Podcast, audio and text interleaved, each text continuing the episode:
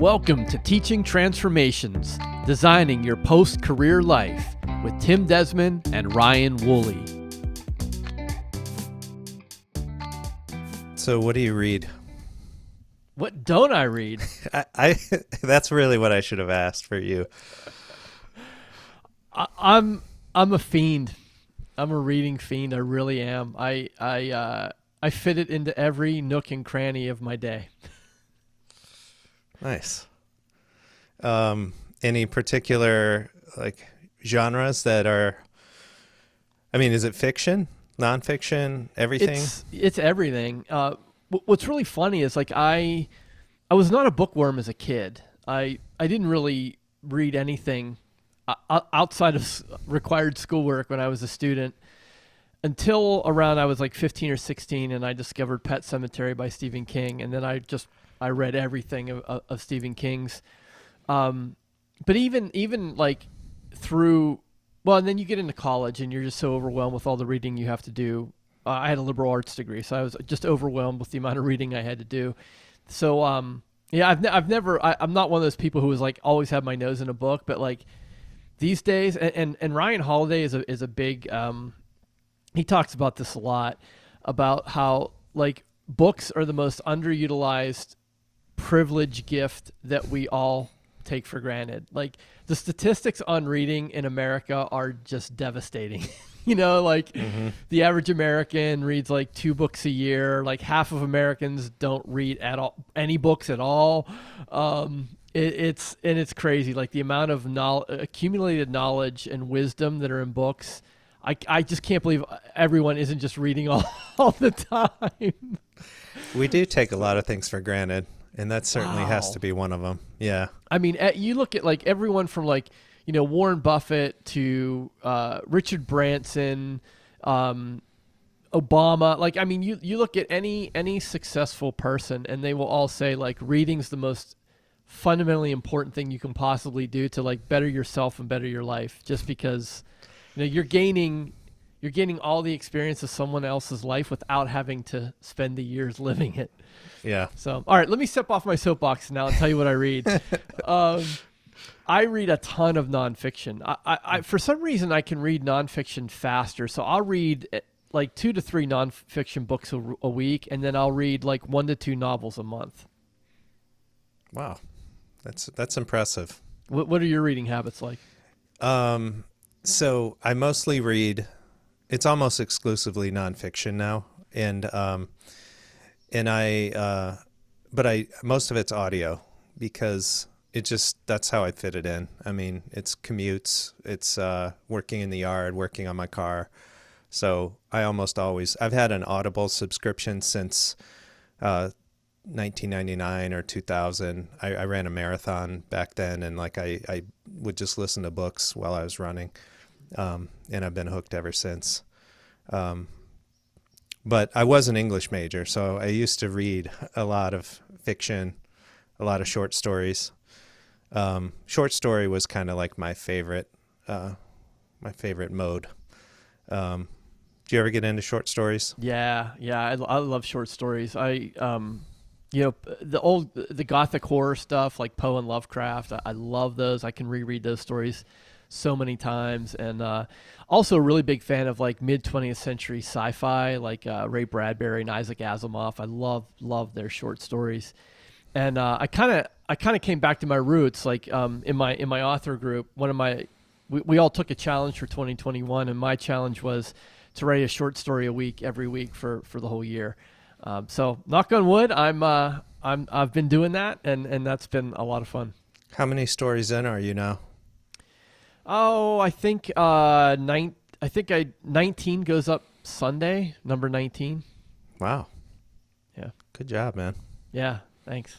You ever read The Swimmer? I have not. Cathedral? No. A&P? Nope. 9 stories. Authors? Who are the authors? The Swimmer was John Cheever. Oh, Cheever. Okay, I know Cheever. Yeah. So the cool thing about that story, it is just like a diamond. It is so perfect. But it was written as a novel, and it was a few hundred pages, and he he just decided that it should be a short story. So he whittled and whittled and whittled it down into this perfect short story. So that's one I would recommend to anybody. A&P is by John Updike. It's about this this young store clerk who's got like a summer job at the A&P, and he's a checkout clerk. And okay, so it is the grocery store. I wasn't quite sure if that was the abbreviation or not. Oh, yeah. And these girls come in bathing suits that are like his age, and he, you know, as a young man, sort of takes an interest and sort of follows them around the store, like, and I won't give it away, but it's just like this really, really interesting sort of confrontation that happens, and how he responds to it is so telling about human beings. Like that's what I love about reading stories, is they're very revealing about what it means to be human, and you know, the stuff that we all kind of deal with and go through. Cathedral is Raymond Carver. Oh my gosh. Yeah. So some people credit that with sort of reviving the short story after it had kind of died out for a while.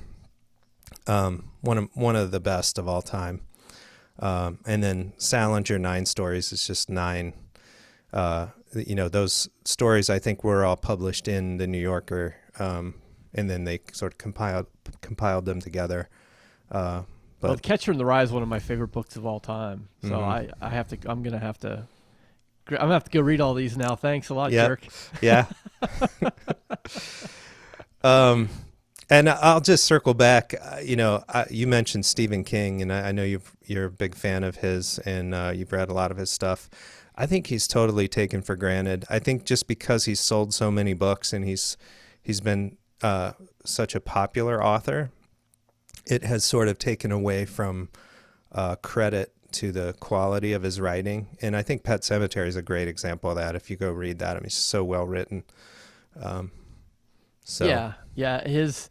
He became his own genre, for better or worse. And I think we may have mentioned this before. I certainly, you know, when I talk to people who are a little bit younger, they don't understand it. I'm like, back in the day, Stephen King was considered a hack. Like, the literary world didn't respect him. He was not, you know, he was not looked upon favorably from people who thought they knew how to write. So it's been an incredible transformation for him. I mean, just to see sort of the stature he has now compared to what he had in the early 80s. Well, you get how many of your books and stories made into movies, and I think that'll help your reputation a little. Yeah, for sure. Well, I want to play on this theme of stories, because we all have them. We're all living stories and writing our life stories, and you know, I want to delve into some questions here, like what are the stories we're living? What are pivotal moments from our life stories? How much of our stories are we writing and then enacting versus being written by others? How much can we revise our stories? So to start, tell me your story.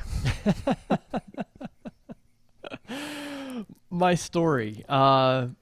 So my story right now is I walked away from the golden handcuffs to take control of my time in my life. That's my story right now. All right. Well, can you take us back to the beginning? Go way back. How far back? All the way back. I will. I'm not being cheeky, but like I think there's also there's sort of a context to this, because I've been thinking about this episode, what we're going to talk about, and one of the things that I realized is that I think people who claim victimhood are not going to like this episode. If you like to blame other people and other circumstances for your problems, you should probably stop listening right now. And the reason I say that is it's a challenge to see how you manifest things in life. I mean, that's what we're talking about with stories, right? Like you sort of create your own story and then you enact it.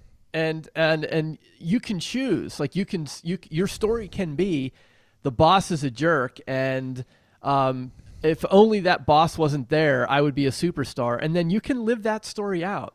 Mm-hmm. Or you can say, the boss is a jerk, and therefore I'm going to find a new boss or become my own boss, and you can live that story out.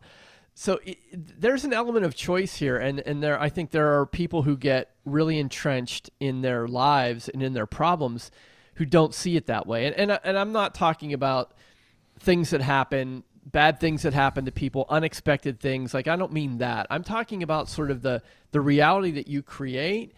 It is something you create for better or worse. Like, and I think it's not something, it's something I have to be reminded of, and it's something I fall victim to quite often. And so, like, even my story, I am where I am now, but if you had asked me that question 10 years ago, my story would have been completely different. Right. So, like, going back to your question, like, what's the beginning of the story? I would turn it around on you and say, well, which story? Yeah. Well, so what I'm trying to get at is, first of all, I agree with you. But secondly, it's even that point of view was informed by your life story. Some of it chosen, some of it not chosen, you know. So that's what I wanted to get into is, like, what made you who you are, and how much of that is fixed, how much of it is malleable, how much of that, you know, can be rewritten.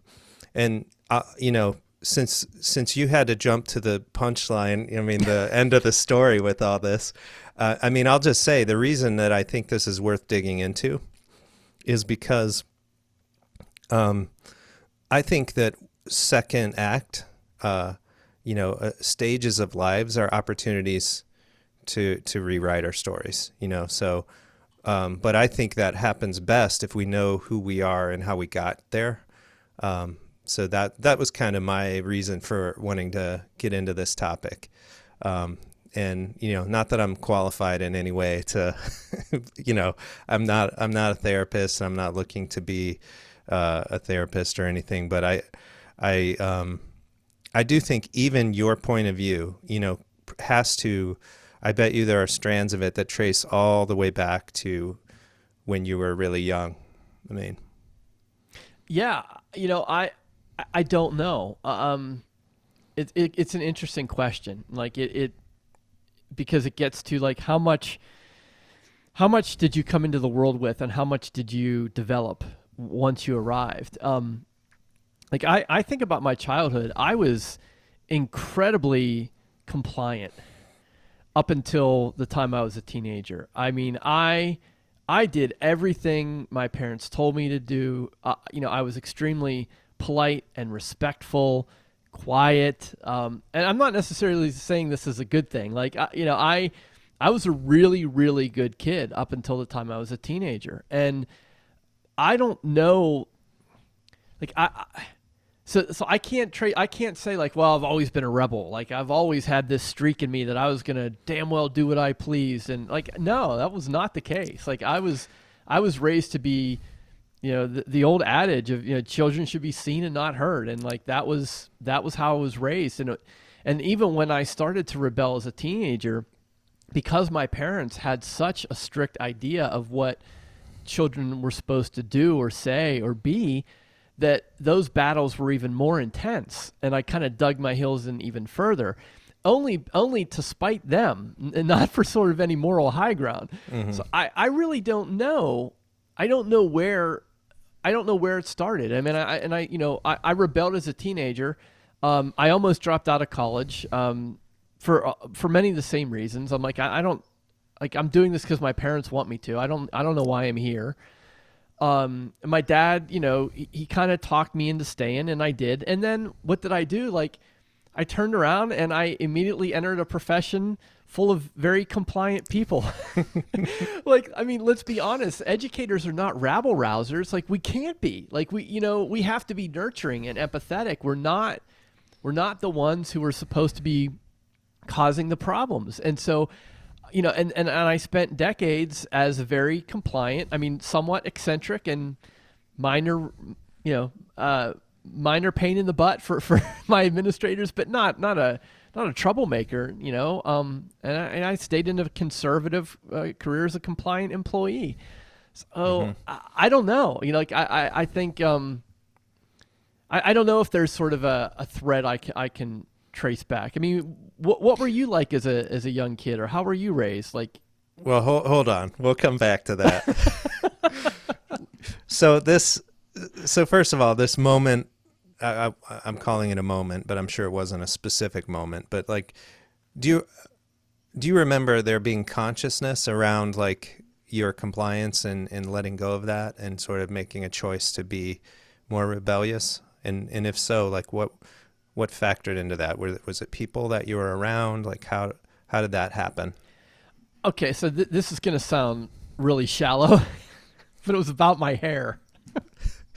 So you were around in the 1980s. You kind of know what the hairstyles were. And, you know, when I was in 1980, I would say starting around 1983, that's kind of when it started. You know, Def Leppard was really popular. I wanted a mullet at the very least. I wanted long hair, you know. And I can remember my parents, like, they absolutely forbid it. They're like, and they could never give me a satisfying reason. Like, they would say things like, well, I'm not going to church with you looking like that. And I was like, well, first of all, what does that have to do with anything? And who cares? Who's like, what does someone seeing me with you with long hair have to do with? And like, there was never a satisfying answer to that question. And that's when it started. And so I think I used music and in relation to music, my peer group, as a way to kind of dig my heels in and take a stand and be like, no, you know what? Like, I can have long hair and it doesn't matter. It like has no effect on my character or has no effect on my ability to do my homework. Like, I remember part of my rebellion in high school was like growing my hair out and getting my ears pierced. And at the same time, staying on the dean's list, because I wanted to prove to my parents that like this external appearance doesn't matter.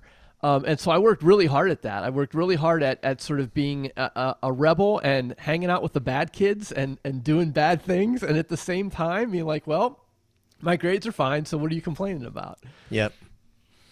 Yeah. I definitely grew my hair out. Maybe not as much as you did, but I you know, I grew it out. I had the earring. You had to have had a mullet. I mean, right, everyone had a mullet. Mullet-ish, right? Yeah. I did. I never went. I didn't go super short on the sides. Right. But you definitely had it longer in the back. Yeah. Oh, yeah. Yeah. Where it starts curling up on your collar and stuff. Yeah. And I had the earring in 10th grade. I was kind of like you, I think, in many ways back then. I mean, you know, partying on the weekends. I'll just, you know, be honest, you know, I drank a lot in high school. That's just what people did at my school. And I was kind of plugged into that scene. But then did really well in school and really, you know, was a good student, was really, really involved at school.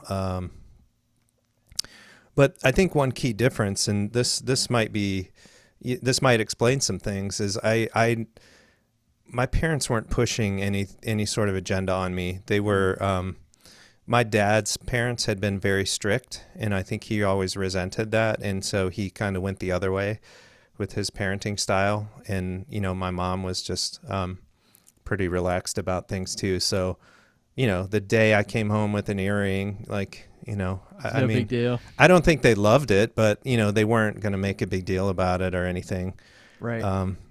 But I think, you know, because I had that sense that it was okay and there was nothing for me to buck, you know, like that probably plays into a little bit of, you know, my whole story. Like I've never felt like I had to rebel against anything, because I just didn't feel like anything was in my way or, you know, nothing was sort of keeping me from being what I wanted to be. But, you know, I will go back and just, you know, kind of talk through my history a little bit. I grew up in a small town. It's like an athletic football town. I wasn't the most athletic kid in the athletic football town, but that's just where I went to school. Grew up in a neighborhood, very unsupervised. But the one thing that I understand now, or I should say I came to understand as an adult that I didn't when I was young, is what it means to grow up somewhere small.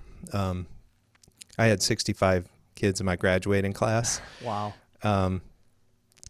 And, you know, there are many private schools that are bigger than that. I mean, the one I work in is twice that big. So what we sell to the world is we know your kids. And I know that's true, but, you know, like in a small place, you're known. Everybody's known. Everybody can be somebody. You can't blend in.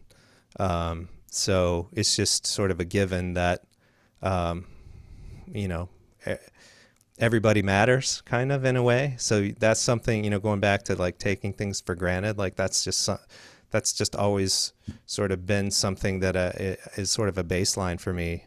And probably as a kid, I didn't understand that was related to being in such a small place.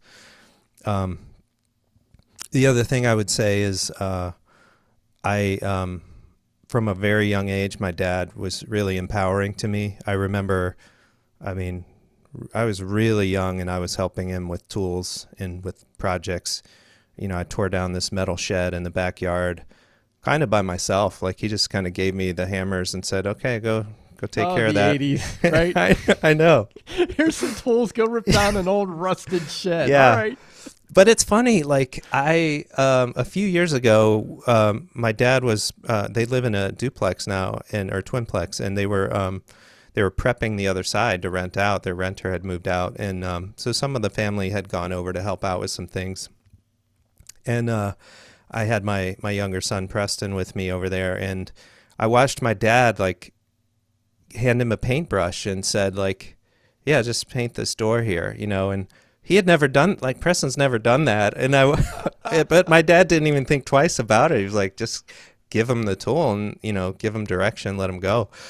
And that was a critical moment for me because I was like, man, I haven't done that with my kids. I haven't, you know, I always am worried about it getting messed up or whatever, you know, like so I just do everything and that's not great. You know, I don't feel good about that, and especially from considering where I come from and how embedded it is in my identity. I mean, like for me, self-reliance is like the kernel of my identity. Like I just, you know, we've talked about the car repairs and house repairs and stuff like that. Like it's just it's who I am. And I'm kind of proud of it, but like, I couldn't change it if I wanted to. And it goes all the way back to those early years.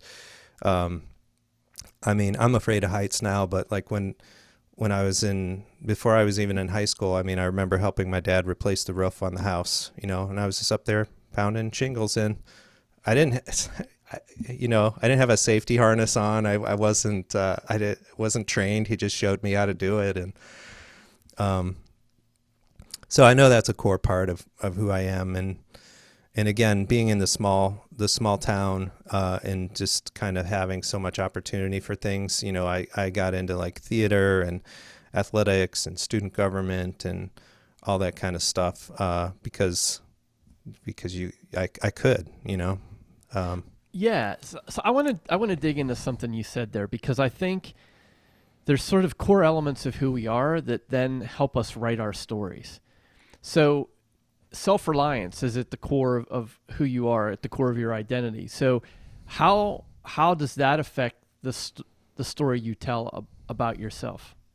Yeah. I think it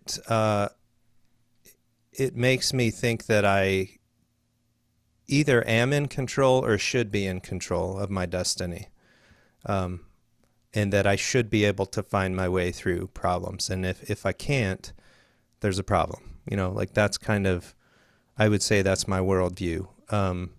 Now I have, you know, going back to sort of where you started at the beginning, I have found myself at times, feeling stuck. You know, there are times when I've been, you know, in the same professional position for longer than I wanted to be. And yeah, I probably have stories about about being overlooked and that kind of thing. But like, and when you're an adult, you know, it's not all about you, you know, so there's certain things that you sort of, you might live with because you have, as my friend John used to say, mouths to feed. He said his dad used to pull that one out on him, and he was like, he always pictured like a mouth just eating, disembodied mouth. But you know, you in terms of like being decisive and saying, you know, screw this, I'm doing something different. Yeah, your ability to make those sort of hard pivots might be a little different. I mean, you made a pretty hard pivot with those responsibilities. So I'm not saying it's impossible. When there's a will, there's a way. My mom used to say, you are where you are because you want to be there. If not, you would do everything in your power to change it. And I do think that's largely true. But again, for me, like, it's important to sort of step back and think about this stuff and recognize, because I think we all get trapped sometimes in our own little mental loops, and we forget, like, yeah, we do have willpower, and we can make choices, and they're not always easy, and they're, you know, sometimes they're going to have risks or consequences that we don't love, but you know, that doesn't mean we can't make them. Yeah, and I think that's why it's so important to have either friends or small communities of like-minded people in those moments, because I think about my own, you know, making the decision to leave my job and become a full-time writer and publisher. I didn't do that completely on my own. I mean, I did, but like I felt like it was a risk I was willing to take because I was in a community of other people who were doing the same thing. You know, like I changed my story from, well, this is impossible for me, there's no way I can do this, to saying, well, no, other people around me or like me are doing this, so why can't I? Mm-hmm. And that's the power to change that story, to believe it or not believe it. And it doesn't mean that there's no risk, and it doesn't mean that you're guaranteed that risk is going to pay off. But it does allow you to change the story. And I think once you change the story, I think we're constantly enacting the stories we tell. So as soon as you change one, then you're immediately starting to take actions that are different than what they were before.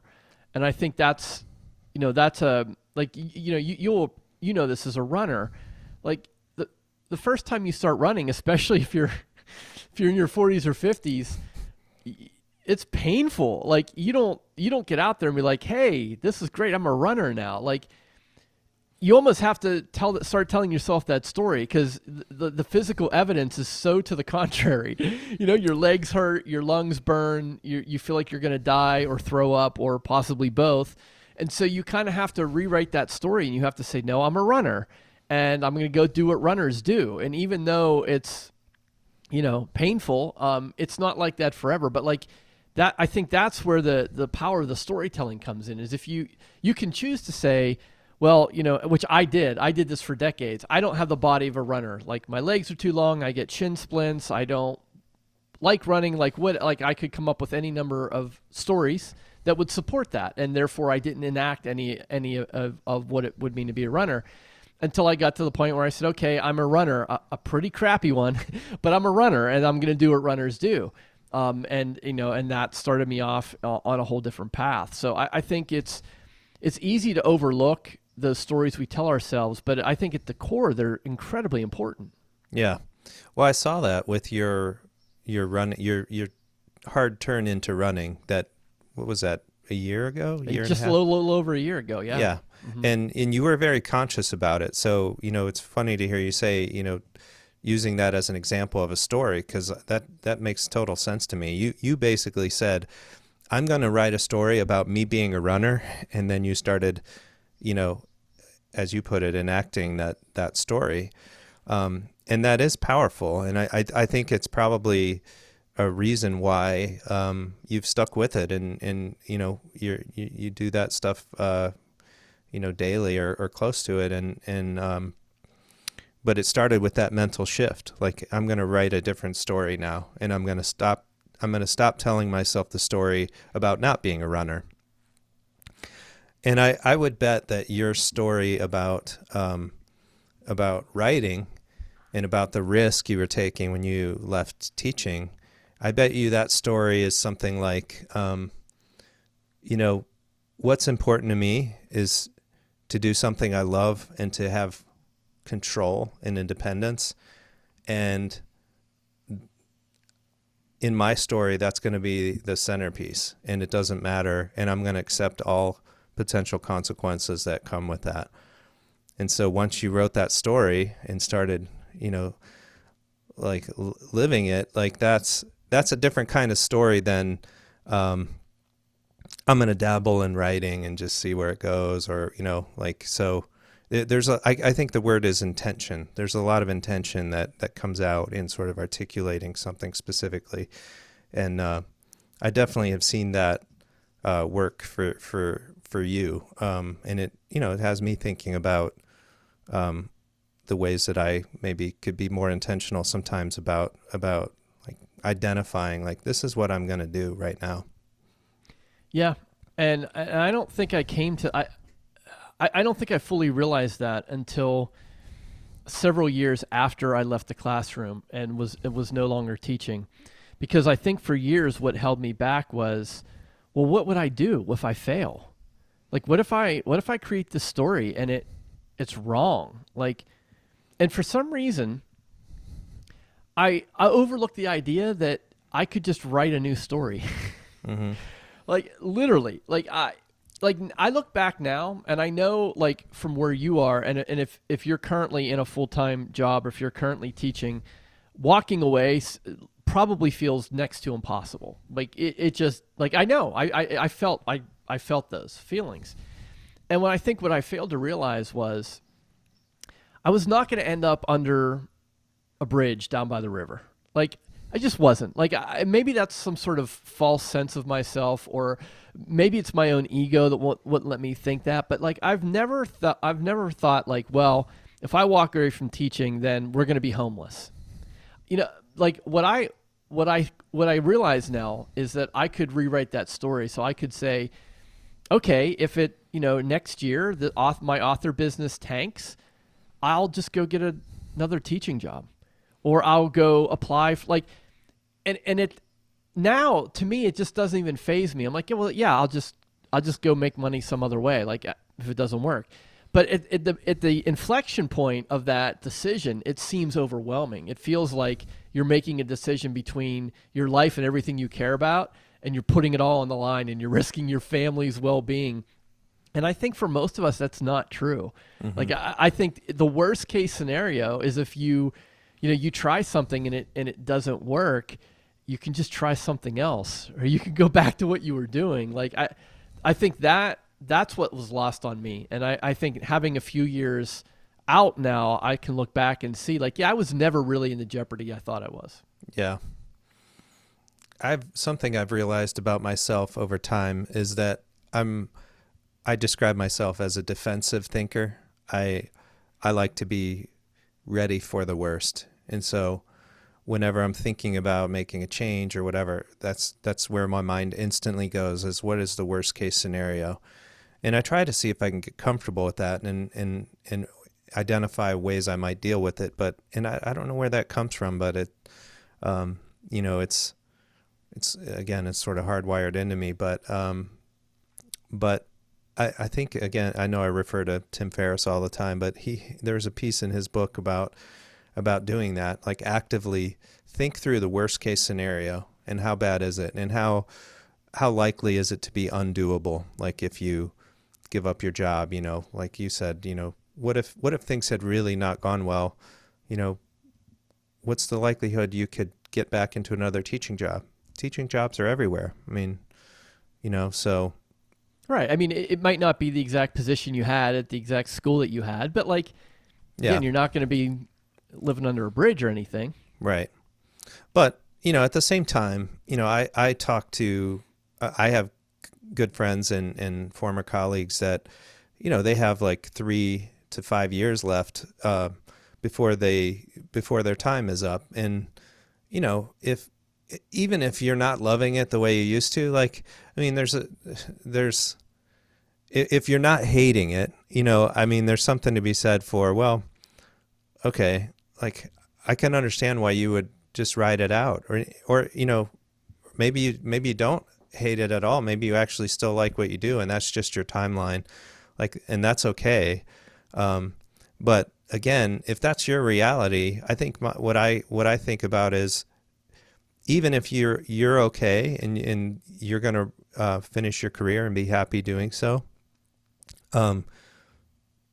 it's the change is coming either way, and so you're gonna have to write a new story in that scenario too. And are you ready for that? You know, do you know? Have you thought about who you are? Because you know, we do a lot of that in our 20s and in our younger years, and then I think over time, like, we stop thinking about who we are, and we just, I'm not saying we become robots, but like we just get into a groove, and we don't self-examine a lot, and that's, again, this isn't criticism. I just think that's what happens, and I think that transition times in our lives are an opportunity, an important opportunity to kind of look at who we are and who we want to be still. And, you know, like, and hopefully because we're older, we have more tools to articulate that and to actively build toward something we want. I think your mention of time is putting the bow on this conversation. I think it really does tie it all together, because what we're trying to do here are for ourselves and for the listeners is we're trying to make you understand that time is on your side right now. Like, you don't have to make these drastic decisions. Like, you don't have to rewrite your story today. You can start drafting your story now. You might be 3 or 5 or 10 or 15 years away from retirement. So you have an opportunity to slowly, carefully, intentionally, methodically start writing the story that you're going to enact. Because as you said, that change is coming whether you like it or not. Like, at some point, you are either going to choose to quote unquote retire, or you're going to be forced into retirement, and then you will have no choice. You will be living a new story. So start now. Start thinking about that now, thinking about what that life is going to look like and that story you want to create, and start drafting it. Like, this is the perfect time to do that. And I think folks who are our age especially, this is the time. You know, as we've talked about before, our kids are getting older, they're less reliant on us. Our external responsibilities are lessening. So now's the time to kind of turn that back in and refocus on ourselves and start thinking about what that next phase is going to look like, and start drafting the story. Yeah. What is that? Like the overnight, the 10 year overnight success story, right? Like, right. Yes. Like people say, you know, I mean, I know I wrote about this in, I think, the first journal post that I did for this project, but, and I was talking about how I think we exaggerate inflection points, and, you know, I know, even though I know we have them, and, like, you know, you had that inflection point of turning in your notice and leaving the teaching job, but at the same time, how many years did you side hustle, right, and build toward that before you did that? So, you know, even if you were going to retire conventionally, it would have made sense to just gradually start building that as you were able to, so that you could really kind of hit the ground running, and you wouldn't be wasting time when you get to that moment in your life when, like, oh, I really can do what I want. And, you know, have I built the sort of framework that enables me to do that? Yeah. It was almost 10 years from the time I started dabbling with novel writing until I became self-employed. So yeah, it wasn't an overnight thing. It wasn't a rash decision. I mean, it's a very binary decision, but it wasn't a rash one. And I had time on my side. You know, I could start dabbling. I could start experimenting, testing things out. And you know, 10 years later, I kind of knew, okay, this is the path I'm going to take. Again, no guarantees, but at least it's like, okay, this is the stream I'm going to step into. Let's see what happens. Yep. Time is on our side. That'd make a great song. Thanks for listening. Go to teachingtransformations.com and get instant access to Transformations, the free weekly email with the best personally curated resources to help those in their late 40s or 50s to design a post-career life.